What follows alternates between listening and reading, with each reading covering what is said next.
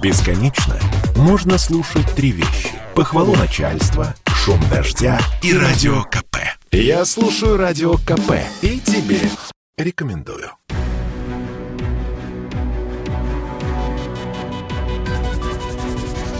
Антиковид. Проект радио «Комсомольская правда» о коронавирусе и вакцинации.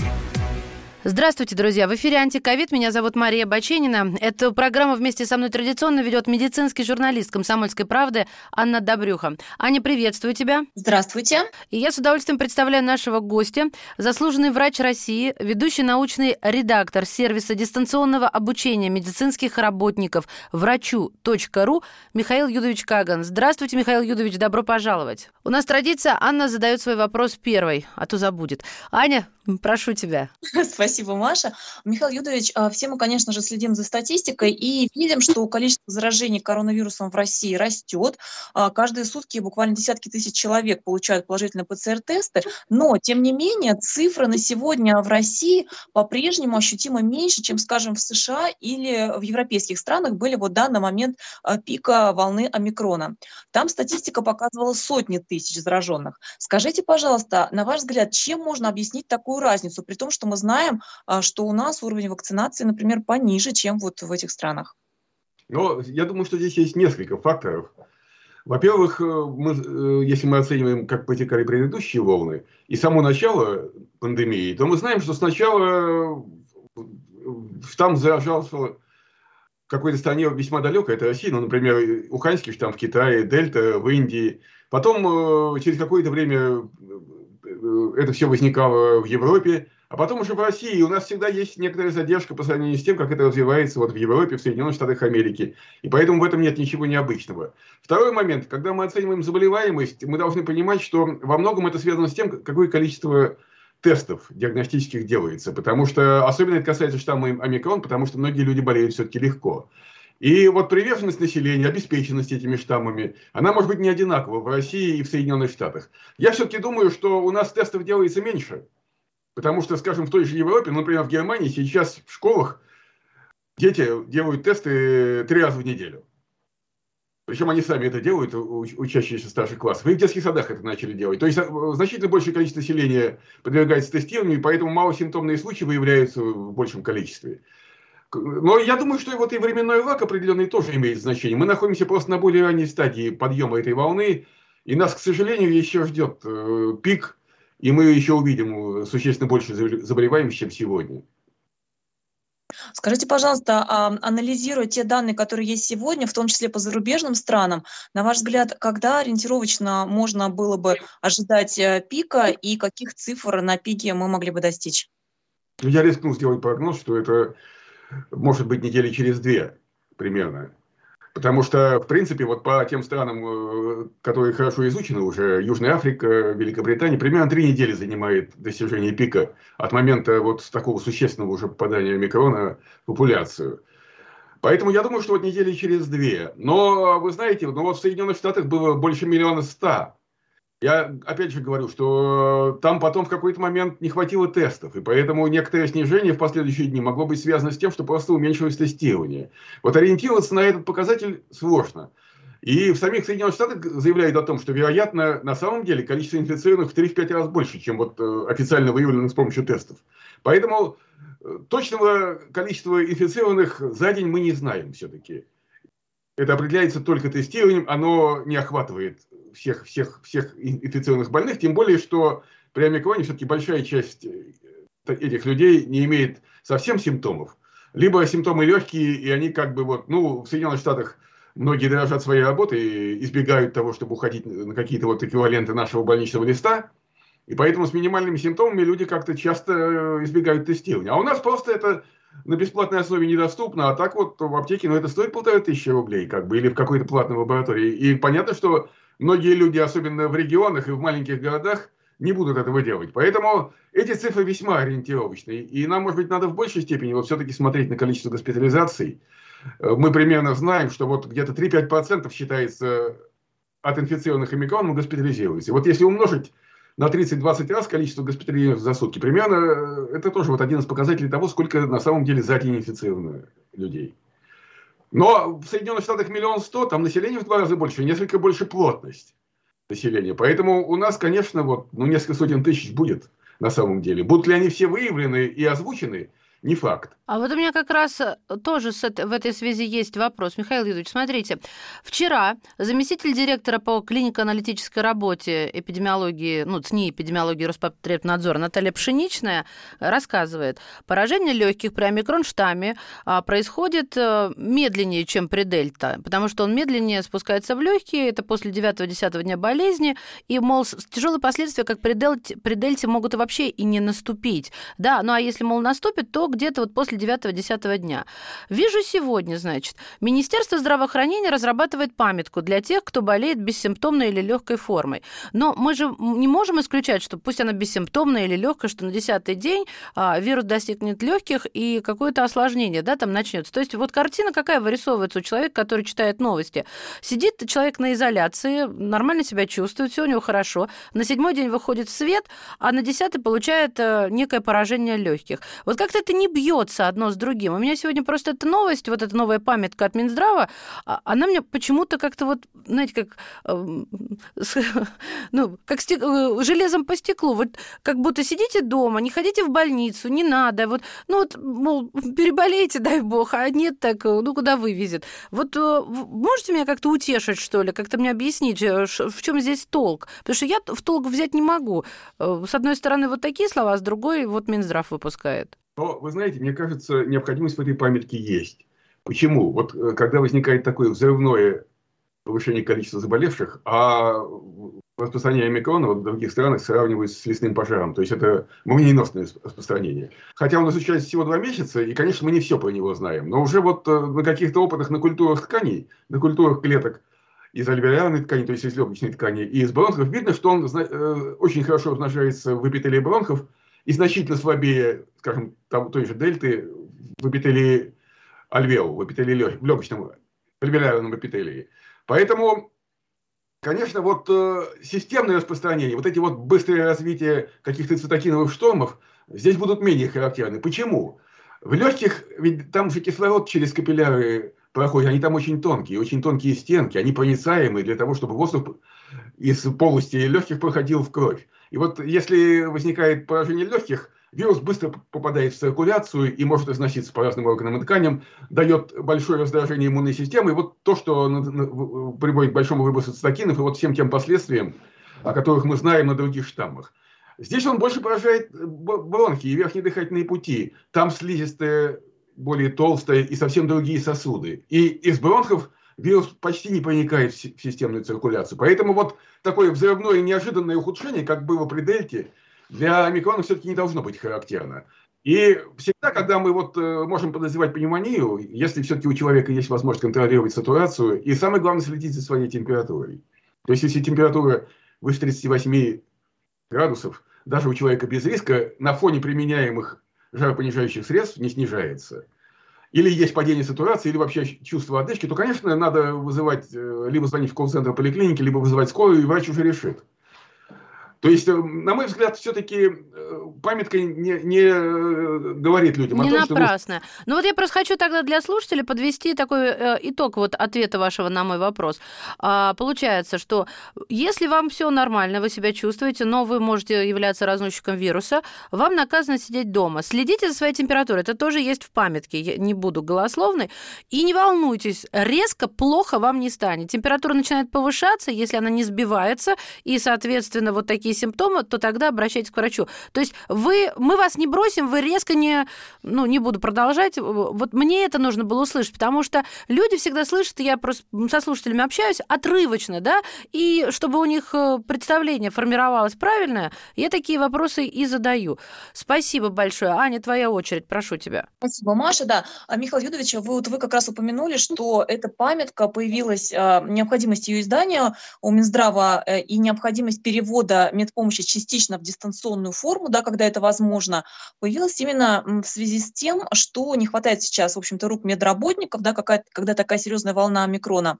А, а мы, между тем, знаем, что, например, в США, в штате Калифорния, именно как раз из-за нехватки медиков, а, тех а, медработников, у кого есть положительный ПЦР-тест на ковид, но нет симптомов, попросили не отсиживаться дома на карантине, а выйти на работу. То есть им разрешили не соблюдать карантин, и появились такие объяснения, что, мол, да, они, конечно, могут быть заразные даже при отсутствии симптомов, но ведь лечат они тоже больных ковидом, да, собственно. Ну, то есть и у тех, и у тех а, вирус, так что, в общем-то, рабочих рук в больницах не хватает, это нормально. Скажите, пожалуйста, вот там с этической, санитарной точки зрения, как вы относитесь вот к такому подходу, и целесообразно ли было, было бы у нас в случае, если уж прям совсем нехватка рук медработников, вот подобные, пойти на подобные меры?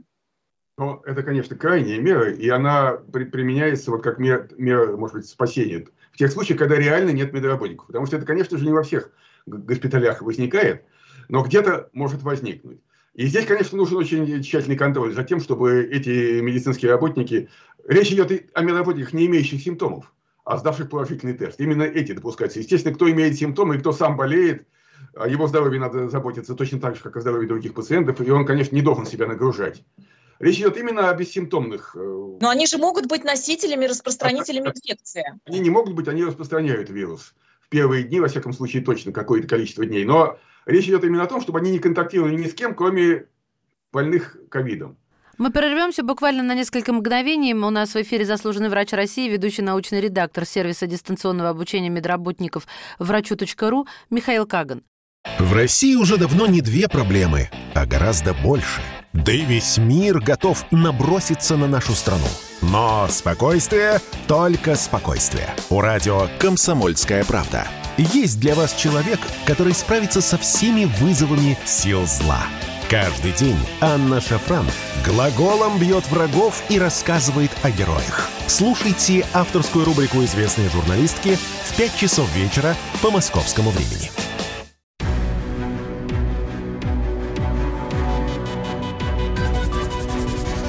Антиковид. Проект радио «Комсомольская правда» о коронавирусе и вакцинации. И снова здравствуйте, это «Антиковид». У микрофона Мария Баченина.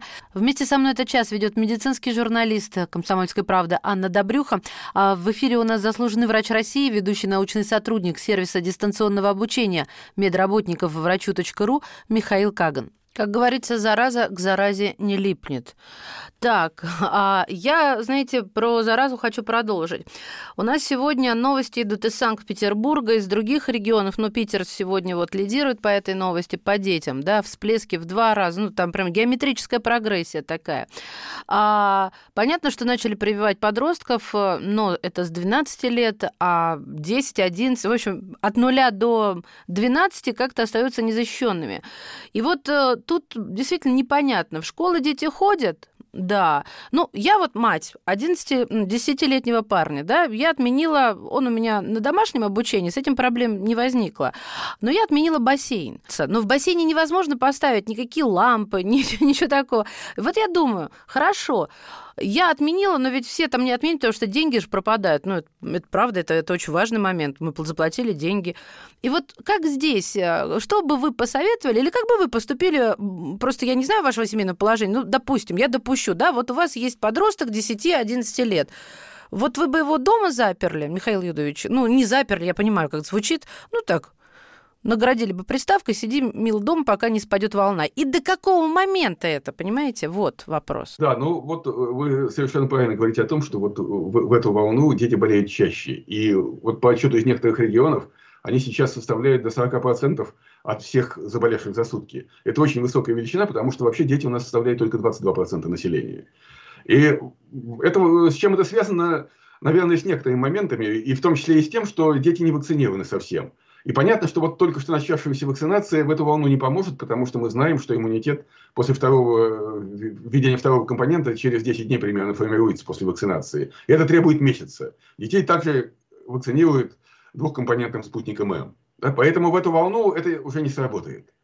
И они остаются невакцинированными. Кроме того, этот вирус вследствие тех мутаций, которые у него есть в S-белке, легче попадает в детские клетки, э, которые были неудобны для предыдущих штаммов. Да, сегодня тоже давайте для слушателей а, уточню, что плановые, ну, кроме экстренной угрожающей жизни и а, кроме, соответственно, онкологии, да, отменено также сначала это а, Крым был, затем, соответственно, вот мы и Санкт-Петербург, потому что вот только что от Голикова дала, сделала заявление, что превышена норма ну, тех, кого они ожидали увидеть в стационарах. Да, и не только поэтому, а потому что половина всех, кто госпитализирован сейчас в ковидное отделение детей, это дети, у которых выявили, выявили ковид, при том, что они были госпитализированы в обычное отделение. И поэтому эти отделения, естественно, закрываются на карантин, потому что там контактные. То есть это возникает уже просто само по себе. Понимаете, как вот я же говорю, что могут возникать спонтанные локдауны.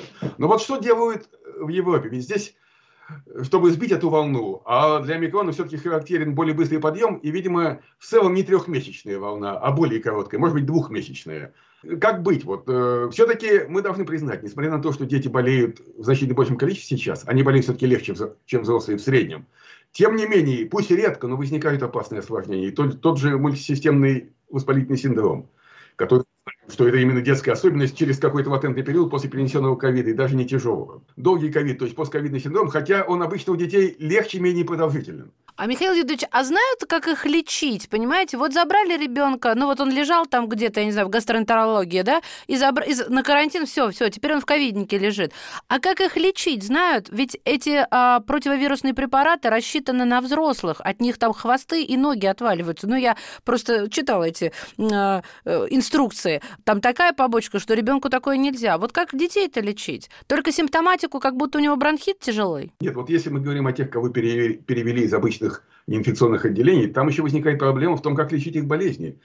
У детей же ага. есть серьезные болезни. Но это я по себе знаю, нам приходится в инфекционную больницу приходить и консультировать. Я нефролог, детский нефролог по основной ну, специальности. Вот не зря я задала этот вопрос. Да? Нас вызывают туда, чтобы мы вот своих пациентов, которые имеют обострение наших болезней и на этом фоне оказались инфицированы ковидом, мы, естественно, консультируем там. Это здесь требуется вот э, еще отрыв от основных отделений специалистов, понимаете, потому что приходится идти вот в инфекционное отделение и оказывать консультативную помощь. Но, конечно, когда мы говорим о противовирусной терапии, все-таки мы должны сказать, что пока она малоэффективна. Нужно все-таки перестать стыдливо закрывать глаза, хотя есть определенные рекомендации, но это все-таки я, в принципе, не склонен вообще рекомендовать кому-то вот э, на амбулаторном этапе особенно, какую-то противовирусную терапию, просто потому, что нет доказательств ее эффективности. Сейчас появились препараты, о которых мы знаем, что они эффективны, но их даже пока в Соединенных Штатах, в Штатах недостаточно, где они были произведены. Это паксловид и молнупиравир. У нас в России Федеральное медико-биологическое агентство создало вроде новый препарат МИР-19, но о нем нет никаких публикаций, кроме заявления производителя о том, что от этого препарата есть эффект. Поэтому тут комментировать сложно. В целом мы должны понимать, что в том-то и беда коронавирусной инфекции, поэтому и надо прививаться и, это, это, и слушать в этом плане врачей. Потому что когда человек заболевает, ему становится плохо, на сам вирус нет эффективного воздействия. Все-таки это надо признать. И лечение все заключается в том, что как-то поддерживаются основные функции и уменьш... пытаются уменьшить возможные осложнения. Но сам вирус убить мы не можем, это делает иммунная система человека. И когда он наивен иммунологически, то есть не болел ранее и не, вакцинировался, процесс этот не очень быстрый может быть, может занимать несколько недель, и поэтому и возникает, в общем-то, вот более тяжелые ситуации именно у тех, кто не вакцинирован. А эффективного противовирусного препарата нет. Поэтому я и в отношении детей бы не сильно пока акцентировал внимание на том, что вот э, там какие-то есть побочки. Побочки там есть, толку не слишком много. Понимаете, все-таки это надо признать. Понятно, спасибо, Аня. А, да, я на самом деле очень рада, что у нас в эфире сейчас именно эксперт, а, врач, специалист по доказательной медицине, и поэтому, Михаил Юдович, я хочу попросить у вас а, советов, рекомендаций, ну, конечно, общего характера, да, но тем не менее для наших слушателей, читателей комсомолки. Вот смотрите, даже в той же памятке Минздрава говорится о том, что если вы привиты, вакцинированы, если у вас нет каких-то серьезных факторов риска и легкие симптомы похожи на ОРВИ, то вы, в принципе, можете даже дистанционно не консультироваться, а просто самостоятельно начать применять самые распространенные а, симптоматические препараты. При этом а, мы знаем, что у людей, в общем-то, практически у всех есть домашние аптечки, кто-то хочет ее обновить там и так далее. И с другой стороны, мы знаем, что, ну, как говорится, кому э, война, да, кому мать родна. То есть в связи с эпидемией у нас пошла очень массовым потоком, ну, скажем так, пропаганда, может быть, неофициальная даже реклама или официальная, каких-то средств, не имеющих доказанной эффективности в борьбе с коронавирусом. Ну, мы знаем, например, элементарное, да, что гомеопатия у нас никаким образом а, не способна повлиять на коронавирус. Соответственно, а, у меня вопрос, а могли бы вы дать вот такие общие наводки, если мы, чтобы нам сформировать домашнюю аптечку на случай заболевания коронавирусом? Что стоит действительно с доказанным эффектом? Мы, конечно, не называем торговые марки, да, но тем не менее, вот условно, для снижения температуры рекомендуем такие-то действующие вещества, там, на случай головной боли рекомендуем то-то. Вот что посоветовали бы вы по домашней аптечке? Но вот если мы будем отталкиваться от, тех, от той же памяти, которая издана, я хочу обратить внимание, что там очень мало препаратов рекомендовано все-таки. И жаропонижающие средства безопасные и известные. Это в основном препараты, сделанные на основе парацетамола либо ибупрофена. В этом плане я хотел бы сказать, что вот, э, скажем, аспирин детям как жаропонижающее средство вообще запрещен в силу того, что иногда при его приеме возник, именно у детей возникает тяжелое поражение печени, крайне редкий синдром, но он возник, ассоциированный именно с приемом аспирина. Называемый синдромом Морея возникает жировая дистрофия печени. Это серьезное и опасное для жизни осложнение. Поэтому аспирин должен быть исключен. В основном парацетамол и ибупрофен. И какие-то другие симптоматические средства, ну, капли в нос, обычные сосудосуживающие можно. Какие-то э, стандартные, если в этом есть особенно психологическая потребность, потому что мы знаем, что у нас есть люди, которые все-таки даже при, при минимальных симптомах не совсем комфортно себя чувствуют, если совсем ничего не, при, не принимают. И то, что они обычно принимают при, при першении в горле, скажем, и при каком-то там насморке, вот э, то же самое надо применять вот при легких симптомах новой коронавир, коронавирусной инфекции. Когда же симптомы все-таки становятся уже не совсем легкие, то есть лихорадка не снижается, возникает... Э, да, и хорошо, конечно, запастись средствами самоконтроля. И здесь а, чуть ли не основным является э, вот... Э, пульсоксиметр, да? Пульсоксиметр, да. Да, видите, я неправильно ставлю ударение. И градусник, во! Исследование сатурации кислорода. Ну и градусник, конечно, и градусник. То есть э, себя контролировать в этом плане полезно. То есть не только на самочувствие, потому что иногда бывает, что сатурация падает, а человек почему-то чувствует себя хорошо, хотя это уже опасно. Это так называемые вот счастливые гипоксемики. Есть такое понятие. Это кратковременное кратковременной ситуации, поэтому пульс оксиметра – это все-таки объективная диагностика падения кислорода. И он говорит о том, конечно, что человек нуждается уже в кислородной поддержке, нуждается в госпитализации. Поэтому вот я бы не, э, я хочу предостеречь людей от самостоятельного приема таких препаратов, как вот антикоагулянты и, скажем, дексаметазон.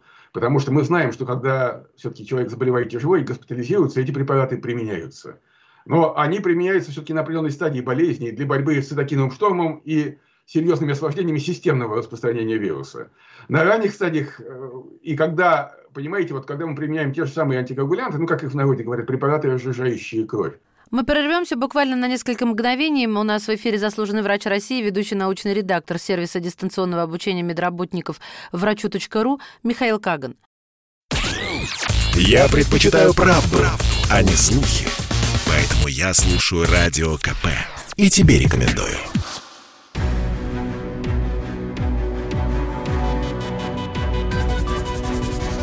Антиковид. Проект радио «Комсомольская правда» о коронавирусе и вакцинации.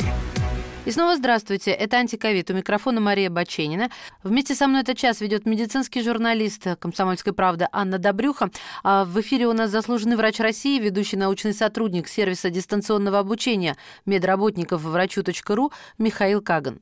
Михаил Юрьевич, вот смотрите, я регулярно читаю в соцсетях а, различные сообщества, где люди вот жалуются на свои самые частые симптомы при омикроне. И вот очень многие пишут, что сильнейшая боль в горле, боль, першение и так далее. И а, нередко нередко предлагаются различные так называемые народные лайфхаки, например, там воду с содой развести, воду развести с солью и с йодом, вот всякие такие растворы. Скажите, пожалуйста. Нормальное полоскание горла, да, все насколько, хорошо. насколько вот такие полоскания, они действительно помогают. Просто я скажу, например, по собственному опыту, у меня нулевая на них реакция. Вот когда я беру, скажем, медицинский раствор э, с ибупрофеном, прям с реальными э, противовоспалителями, тогда действительно очень сильно работает, заметно. Вот какие данные по поводу вот таких народных э, средств именно для горла?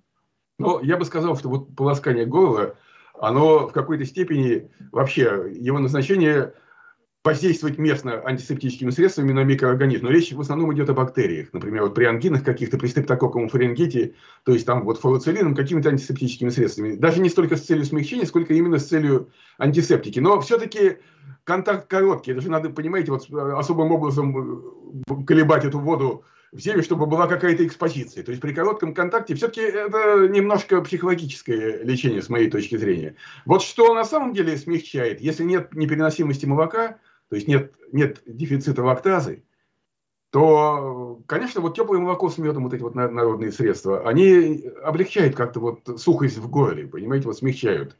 То есть какие-то теплые, теплое питье в основном теплое питье.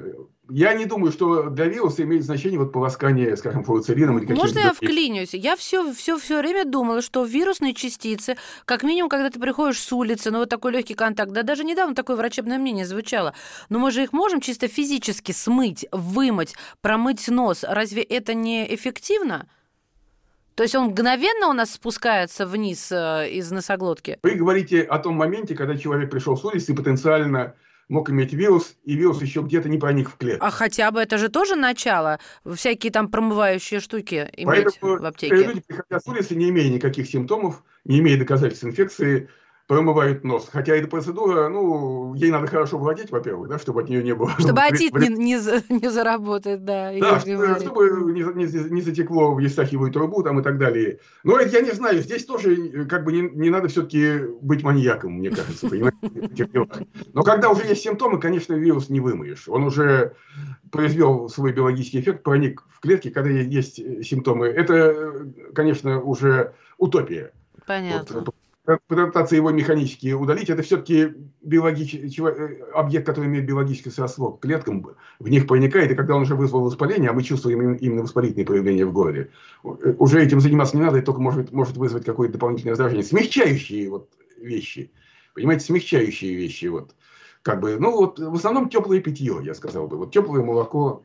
Вот если мы говорим именно вот о чувстве дискомфорта в, в горле, опешение в горле. Конечно, это неприятная вещь, но совсем это, конечно, не удастся вот, победить, пока не пойдут воспалительные изменения. Михаил Юрьевич, и да, спасибо, Маша. И еще одна сторона этого вопроса. То есть мы с вами проговорили, какие препараты действительно имеют доказанную эффективность, могут пригодиться симптоматически прежде всего. Есть другая сторона вопроса, э, ну, чего греха таить. У нас, конечно, есть врачи-герои, их очень много, а есть врачи, ну, мы даже это видим по врачам, которые не советуют делать прививки. То есть есть медики, которые, может быть, э, страдают недостатком квалификации, да, вот что-то в этом роде. И они приносят, например, на дом или выписывают пациентам вот такие целые горы горы препаратов, которые, возможно, не имеют эффективности, в частности, различные а, противовирусные. Я хочу попросить вас назвать наиболее, может быть, частные, частые такие случаи, какие а, препараты могут назначаться, но назначаются по практике, но при этом а, явно есть международные данные, да, что они не имеют эффективности против коронавируса. Ну, вы меня немножко своим вопросом ставите в неудобное положение, потому что назначают, в принципе, те препараты, которые рекомендованы во временных методических рекомендациях. Но мы говорим У Минздрава свой орбидольный путь, Анна Добрюха. Не подставляй никого. Нет, но там... все-таки, правда, интересно. Может быть, как-то более интеллигентно это сделать, осторожно. Там, конечно, и орбидол есть, и есть фавипиравир в различных формах. Коронавир, арипривир, то есть несколько фирм его производят. Ну вот что сказать, ну есть врачи, которые все-таки говорят, что какой-то минимальный эффект от фавипиравира есть, но мы знаем, что он нигде не применяется в мире больше, понимаете, вот как бы, и можно спекулировать на том, что вдруг он может помочь при омикроне, потому что, ну, все-таки конкретно к омикрону еще не очень изучены э, вот э, действия тех или иных противовирусных э, препаратов. От других он был мало эффективен.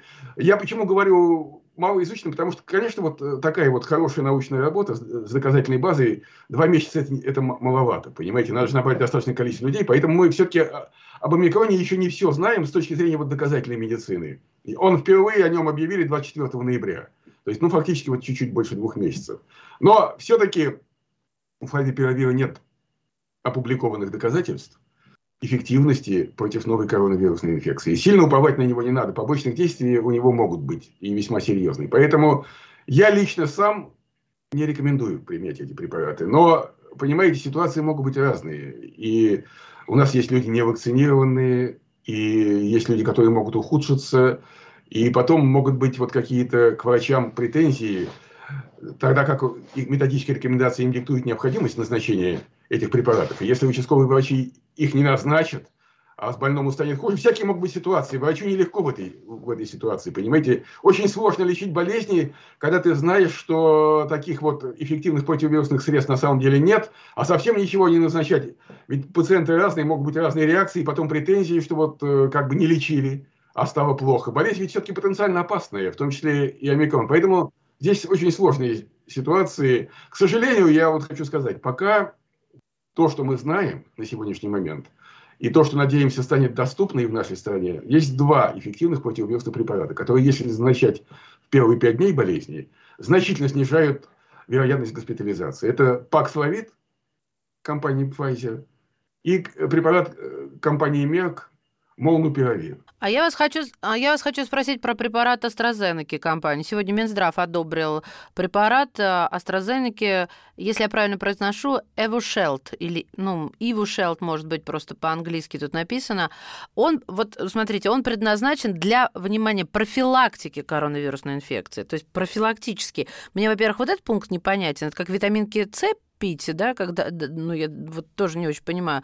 А, собственно, это раствор для инъекций, а, двумя дозами вводится, и там в чем секрет? Там два моноклональных антитела в этом препарате, и, собственно, вот таким образом он как бы а, профилактирует а, омикрон. Вот мне тут вообще непонятно, Кому эти лекарства могут назначаться? Потому что профилактика назначается здоровым людям, а не больным. Я верно понимаю?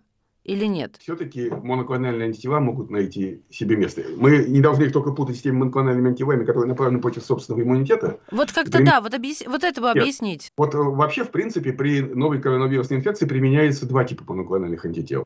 Одни, которые у всех на слуху, типа препарата Актема, скажем, да, вот, э, это тоцилизумаб, там э, его непатентованное название. Это препараты, которые направлены против собственного иммунитета против цитокинового шторма, в тех, в тех случаях, когда цитокиновый шторм развивается. А есть моноклональные тела, которые сделаны генно-инженерным образом, и это пассивная иммунизация. Они направлены на спайк-белок вируса. Белок вируса. И вот, скажем, э, у нас в Москве, э, мне кажется, что даже есть вот э, доступ к такому лечению для уязвимых групп населения в рамках стационарного временного пребывания. Но это особенно стало известно в Соединенных Штатах, когда президента Трампа лечили препаратом регенерон. Это была смесь моноклональных антител, и он как-то быстро улучшился против этого. Но что здесь возникло? Это надо делать очень быстро тоже. Широкой доступности этих препаратов даже в Соединенных Штатах нет. Препараты очень дорогие. Тем не менее, вот у моего товарища несколько недель назад заболел тесть 85 лет, вот тоже омикроном. И ему на второй день болезни ввели вот в стационаре кратковременного пребывания внутривенно моноклональные антитела. Что произошло при омикроне? Из-за того, что у него изменился спайк-белок, многие э, препараты этого плана стали неэффективны. И вот эффективность из тех препаратов, которые в Соединенных Штатах, сохранил только сотровимаб. То есть он сохранил эффективность против омикрона. Такое лечение есть. Это тоже лечение, направленное на вирус. Но надо иметь к нему доступ. Я не знаю, вот что где-то в регионах у нас эти антитела были. И это, видимо, препарат такого же плана. Он может быть использоваться и для постконтактной профилактики. То есть в тех случаях, когда человек явно поконтактировал, скажем, в домашнем очаге, и он относится к уязвимым группам населения. Это для пожилых людей, для людей больных тяжелой сопутствующей патологией, для иммунокомпрометированных очень неплохо, если этот препарат на самом деле эффективен против омикрона, неплохо это сделать, потому что на самом деле это снижает риски. Это вы выводите готовые антитела против вируса у человека, у которого по каким-то причинам даже после вакцинации их могло не быть или уже снизилось их количество. Да, спасибо, Маша. Михаил Юрьевич, вот сегодня, в день записи нашей программы, новостные ленты буквально взорвались таким, а, ну, вроде бы как обнадеживающим, радостным сообщением, что появилась научная работа, в которой говорится, что целых 8 противовирусных препаратов а, доказано показали эффект а, против омикрона. Мы прервемся буквально на несколько мгновений. У нас в эфире заслуженный врач России, ведущий научный редактор сервиса дистанционного обучения медработников врачу.ру Михаил Каган. Самые актуальные темы, самые громкие гости, самые острые вопросы – Слушайте проект «Диалоги» на радио «Комсомольская правда». Беседуем с теми, кому есть что сказать. С понедельника по среду в 8 часов вечера по московскому времени. Мы дискредитируем любые международные договоренности. Да? Ну и что? Вас Да. это смущает? Я категорически против. И Это называется гопничество. Серьезно? Конечно. Вы, вы правда в это верите? Абсолютно точно.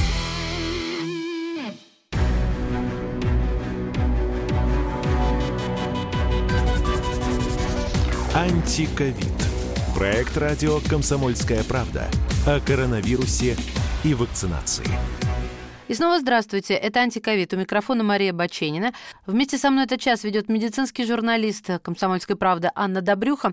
А в эфире у нас заслуженный врач России, ведущий научный сотрудник сервиса дистанционного обучения медработников врачу.ру Михаил Каган. Восемь вот этих э, действующих веществ. Если мы откроем саму научную работу, то мы увидим, что это, собственно, были, конечно же, никакие не клинические исследования. Они не могли пройти, да, с учетом того, что омикрон только появился. А это было просто тестирование на клеточных культурах. Вот я хочу вас попросить проговорить для наших слушателей, читателей, которые вдруг увидят вот эту вот новость-бомбу, э, что означает, насколько соотносятся данные тестирования в пробирке с тем, что этот препарат может быть эффективен на практике у людей. Но на самом деле очень небольшое количество препаратов потом подтверждает свою эффективность, потому что все-таки как-то в пробирке совсем другие условия, по каким-то причинам. И потом в организме человека препараты подвергаются метаболизму, помимо всего прочего. Да? Если в культуре клеток э, ничего с ними не происходит, и они в нативном виде сохраняются. И этот метаболизм может быть, э, и, и как бы разрушение препарата. У нас ведь очень многие системы, в том числе и многие ферменты печени, направлены на то, чтобы чужеродное уничтожать. Понимаете, вот поэтому, по- поэтому и по многим другим причинам может так быть, что на самом деле эффективности все-таки не будет. И, и понятно, что препараты не могут быть рекомендованы к применению, пока они не пройдут все-таки испытания на человеке. Причем, ну, по идее, должно быть три фазы клинических испытаний, хотя у нас сейчас часто... Форс-мажор у нас сейчас. Вот, Да, как говорят. вот после, после- двух фаз может быть одобрение какое-то. Вот. А вот на что тогда Минздрав сегодня, вернее, нет, не Минздрав, а Мишустин сегодня уточнил, что 20 миллиардов а, выделено, если так, вот я цифру, э, я точно запомнил, 15 миллиардов а, намерено правительство потратить на приобретение, сейчас ключевое слово, незарегистрированных в России препаратов для лечения пациентов в больницах. Ну, это огромная цифра. Ну, может быть, в наших масштабах, конечно, не такая большая и в масштабах заболевших. А есть на что их тратить? Но я не знаю, идет ли речь о коронавирусной инфекции, потому что вообще... Да, именно коронавирусная, э, именно, да, Михаил Юрьевич, э, именно о ней выделила приобретение лекарств для пациентов с коронавирусом. Я цитирую вот как бы текст от Мишустина. Я думаю, что речь идет вот именно о противовирусных препаратах. То есть вот о тех, у которых все-таки уже доказана эффективность, и которые получили экстренное разрешение в Соединенных Штатах и в Европе. Это вот э, паксловид, это молнупиравир, и это вот моноклональные антитела, которые на, на микрон действуют. Но эти препараты дороги. А так как речь идет о десятках и, со- и сотнях тысяч заболе- заболевающих даже в один день сейчас, то, конечно, легко можно истратить 15 миллиардов рублей, я думаю, на, на, на это лечение. Ну, на самом деле, если бы речь шла о паксловиде, это было бы очень здорово, потому что я напомню, мы готовили довольно подробную публикацию.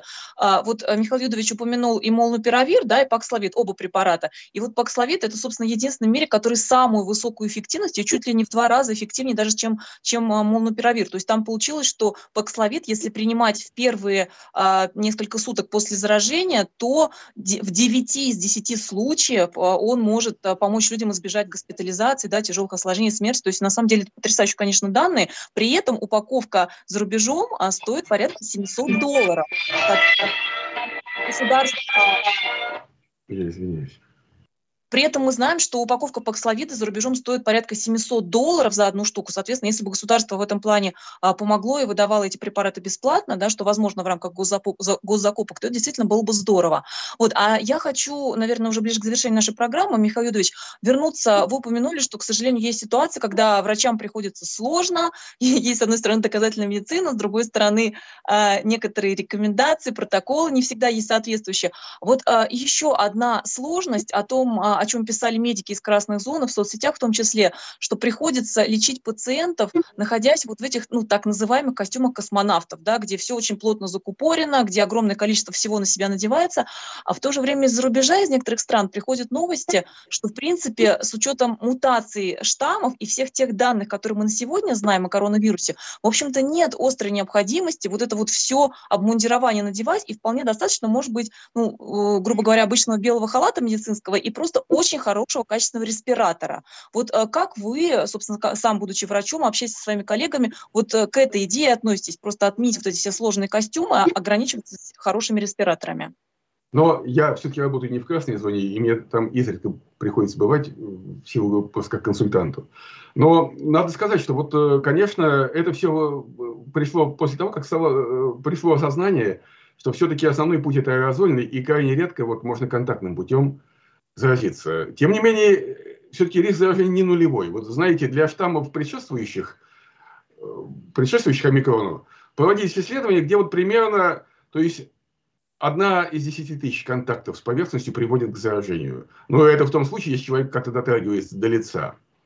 Э, надо сказать, что у нас все-таки регламентированы вот э, защитные средства. И вот в этих вот временных методических рекомендациях написано, что делать э, и как нужно одеваться, и как себе, себя должны защищать медработники, которые работают именно вот в реанимационных отделениях красной зоны. Не просто в красной зоне, а в реанимационных отделениях, где сами манипуляции создают риск повышенного создания аэрозолей, которые наиболее заразны. Но это вот там, где делается интубация трахеи, где делается искусственная вентиляция легких, пусть даже не инвазивно. То есть это реанимационное отделение. И там все-таки вот комбинезон защитный ну, как бы считается обязательным. Помимо того, что надо носить респиратор, конечно, в красной зоне, и очки обязательно. Вот вы их не упомянули, очки все-таки нужны, потому что через глаза, через слизистую глаз можно заразиться тоже. Через слизистый глаз можно заразиться. Конечно, вот э, особую сложность э, в плане вот переносимости и особую нагрузку создают вот эти вот непроницаемые защитные комбинезоны. Но тем не менее, в методической рекомендации указано, что при нехватке, вот так вот дословно написано, я вам цитирую, при нехватке комбинезонов, даже в реанимациях можно носить просто длинные одноразовые медицинские халаты, которые, конечно, уже дышат и значительно проще их носить. А э, вот э, где-то, конечно, вот э, не в реанимационных отделениях, потому что, к счастью, многие больные все-таки лежат, пусть и в ковидных отделениях, но не, не в реанимациях. Там все-таки, э, где не производится интубация трахеи, где не производится искусственная вентиляция легких, где вот э, нет так, такого близкого контакта все-таки непосредственного врача с пациентом, ну, я думаю, что допускается все-таки ношение халатов. Но когда мы видим репортажи, да, вот из каких-то госпиталей, особенно самых крупных наших российских, таких как вот 52-я больница или, скажем, коммунарка, мы все-таки видим почему-то, что там все сотрудники ходят в комбинезонах. Да? Видимо, все-таки как-то ну, избыточно себя защищают в определенной степени. Но, может быть, в этом есть необходимость в связи с, именно с омикроном. Понимаете, вот омикрон все-таки самый заразный штамм. И вот когда мы говорим о том, что риски заразиться вот э, через пренебрегание вот этими вот э, непроницаемыми комбинезонами невысоки у дельты, у той же, у омикрона все-таки они выше. И вы знаете, вот э, начинает появляться некоторая работа, что у него как-то и повыше устойчивость во внешней среде. И он дольше сохраняет жизнеспособность на поверхностях, чем, скажем, дельта. Поэтому вот это еще предстоит изучить. Все-таки это штамм совсем новый, он воз... является не потомком дельты, возник абсолютно самостоятельно, как такая вот новая эволюционная линия коронавируса. Поэтому вот его свойства в этом плане еще не совсем известны. И может быть сейчас, учитывая новизну все-таки этого штамма, если бы оставалась дельта, наверное, можно было поставить вопрос о том, что все-таки во многих отделениях, работающих с больными, можно вот пренебречь именно защитными комбинезонами, сохраняя респираторы высокого уровня защиты, сохраняя очки, конечно. Спасибо, Михаил Юдович, большое, что нашли время. Заслуженный врач России, ведущий научный редактор сервиса дистанционного обучения медицинских работников врачу.ру Михаил Каган был у нас в эфире. Михаил Юдович, благодарим.